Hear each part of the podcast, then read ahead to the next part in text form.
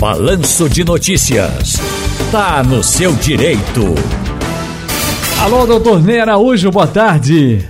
Alô, Ciro Bezerra, alô, todos os ouvintes da nossa Rádio Jornal. Vamos trabalhar? Solta o telefone, Big, pro povo ligar.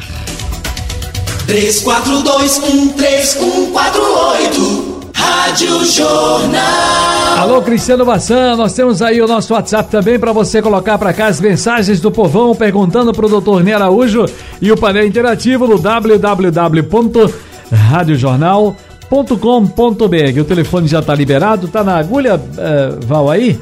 Tá no gancho para você ligar e perguntar também. Doutor Ney, estou aposentado por invalidez e vou fazer uma, uma oia. Tem problema isso?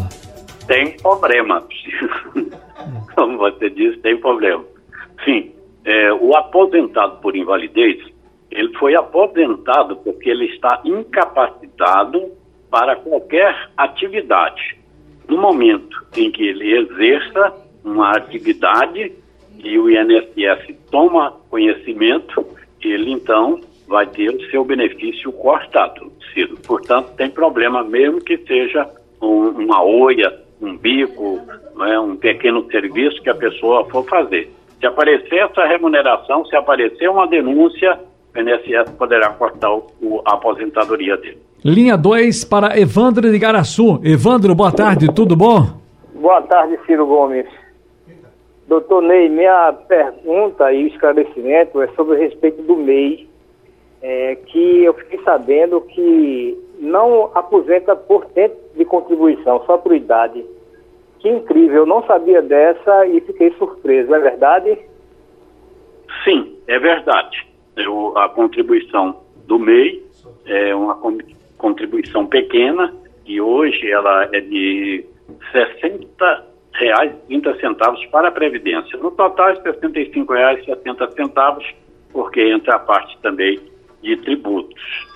Ela dá direito a todas as aposentadorias, não a aposentadoria por tempo de contribuição. Mas essa aposentadoria por tempo de contribuição, ela foi extinta com a reforma da Previdência em 13 de novembro de 2019.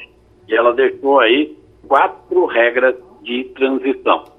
É bom também dizer o seguinte: a, o contribuinte é, facultativo, o contribuinte individual, ele pode ter aquela op, opção né, de contribuir com os 20% ou então contribuir com 11%, que seria hoje um recolhimento de R$ 133,32.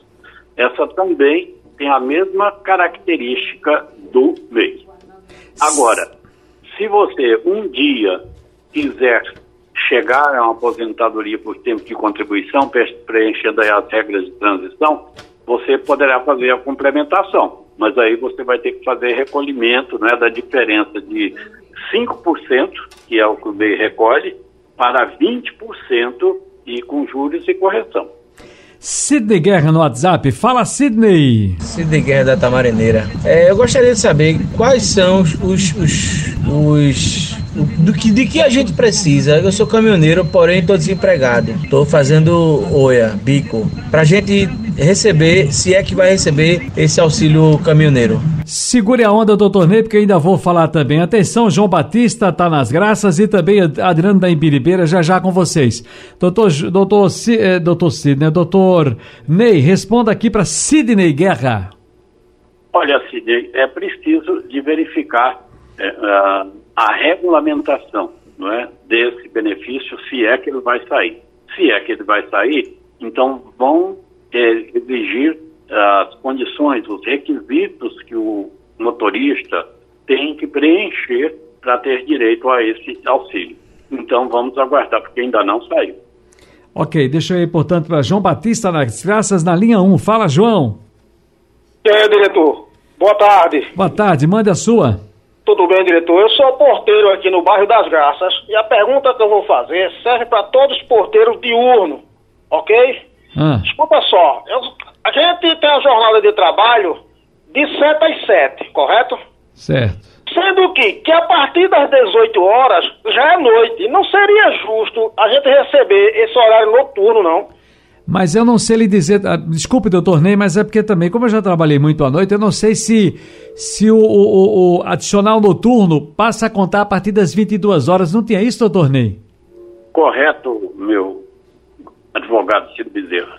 É, a, o adicional noturno, ele começa das 22 horas. Ele tem exceção lá no campo, né, para o rural. Mas aqui na cidade, sim, ele é contado das 22 horas às 5 horas. Deixa eu passar na linha 2 aqui na Ibiribeira. Adriano, fala Adriano. Boa tarde. Tudo bem? Tudo bom, doutor. Diga lá, meu querido. Eu tive meu cartão de benefício clonado. Aí eu fiz queixa na, na delegacia, boletim de ocorrência. E levei para o banco. E ela ficou com o cartão do meu benefício. E de, daqui a 10 dias eu voltasse para ver se eu recebo meu, dinheiro, meu benefício de volta. E pediu a carta de exceção. Isso está certo, doutor? Doutor Ney.